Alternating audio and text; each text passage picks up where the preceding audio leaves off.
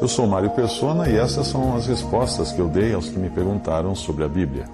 Uh, o número de reuniões semanais também varia muito de assembleia para assembleia. Aqui em Limeira, onde eu moro, nós temos às quartas-feiras, à noite, uma reunião que começa com uma leitura de um capítulo do Antigo Testamento, que é depois comentado pelos irmãos que ministram, e nós poderíamos classificar isso como uma reunião de ministério da palavra. Uh, em seguida, nós fazemos uma reunião de oração, que começa com irmãos trazendo motivos de oração algum irmão doente, alguma necessidade de alguém, alguma viagem na obra do Senhor, etc. Uh, ali não se trata de trazermos orações muito pessoais, né? mas aqueles motivos que envolvam a Assembleia e a obra do Senhor. Eu não preciso, por exemplo, pedir orações para o meu filho ir bem na prova da escola, porque, ou para decidir que carro devo comprar, porque esse tipo de oração fica melhor eu fazer em casa, com a minha família, porque não vai afetar a Assembleia o carro que eu comprar ou a nota que meu filho tirar na escola. Aos sábados à noite, nós temos uma reunião de Ministério da Palavra que pode ser aberta a qualquer irmão que tenha um tema específico para ministrar.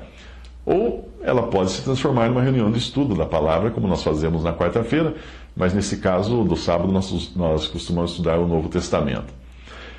Mesmo o modelo de reunião aberta, de ministério, pode variar, variar de um lugar para outro. Em Limeira, quando é o caso, o irmão que traz um tema pode ministrar sobre o tema boa parte do tempo da reunião, mas é sempre conveniente que ele deixe espaço para que falem dois ou três, como nós vemos em 1 Coríntios, e não monopolize o tempo.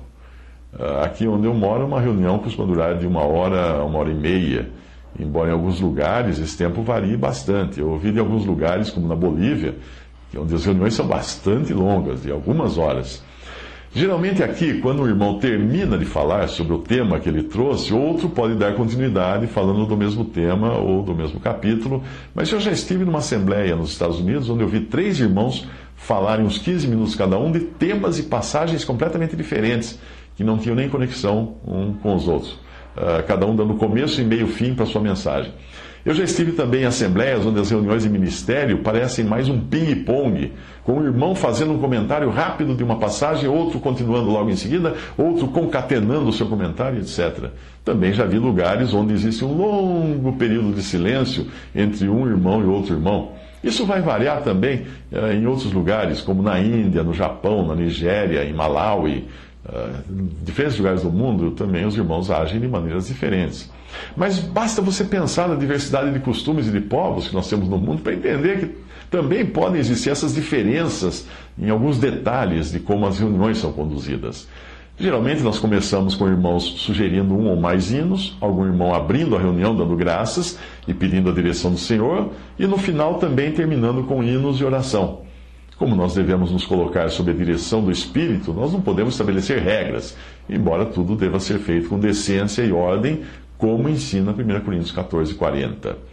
Aos domingos, na parte da manhã, nós temos uma escola dominical para crianças, numa sala, e antes a gente fazia uma outra para jovens e adultos em outra sala, mas hoje nós usamos esse tempo, ficam todos os adultos e os jovens também, e estudamos uma, um, um, livro, uma, um capítulo do Novo Testamento.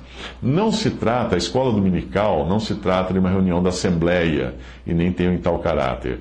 Uh, a escola dominical às vezes pode usar o mesmo espaço que é usado em outros horários para reuniões da Assembleia. Na escola dominical, com as crianças, são cantados hinos de crianças, hinos infantis, elas repetem um versículo que decoraram.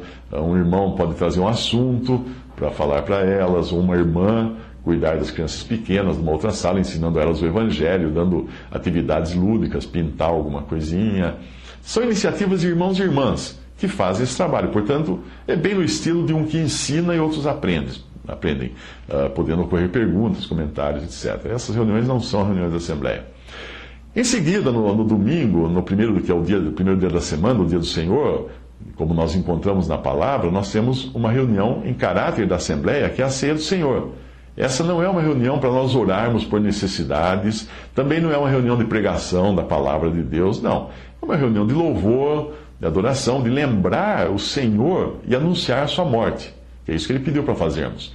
Portanto, as orações durante essa reunião têm, têm mais um caráter de gratidão, são ações de graças. E os hinos que nós cantamos também são hinos, geralmente, que falam da morte do Senhor, do seu sacrifício. É importante também ter sabedoria na escolha dos hinos, porque existem hinos mais adequados ao louvor e adoração, enquanto outros, enquanto outros falam das nossas dificuldades no mundo e são mais apropriados à reunião de oração. E, e também há hinos evangelísticos que se usa para pregar, para pregar o evangelho. Não caberia, por exemplo, numa uma assembleia, numa reunião onde estamos reunidos para adorar o Senhor, alguém cantar Pecador, venha Cristo Jesus. Né? Na ceia do Senhor, depois de um tempo de louvor, um irmão vai até a mesa onde estão os símbolos, o pão e o vinho, dá graças pelo pão, parte o pão e passa para os irmãos. Aqui em Limeira nós temos uma travessa ou cesta com o pão e ele é passado, depois de partido, ele é passado de mão em mão, cada um pegando um pedaço e comendo. Os que estão em comunhão mesmo do Senhor, quem não está, passa reto o pão. O mesmo é feito com o cálice. Embora possam ter visitantes numa reunião da ceia do Senhor, é importante lembrar que só participam do pão e do vinho aqueles que foram regularmente recebidos à mesa do Senhor. Os demais, e também as crianças, podem assistir, porém não participam do pão e do vinho. Então, primeiro um irmão dá graças pelo pão, passa-se o pão entre todos, depois ele dá graça pelo cálice de vinho, passa-se o cálice de vinho para todos.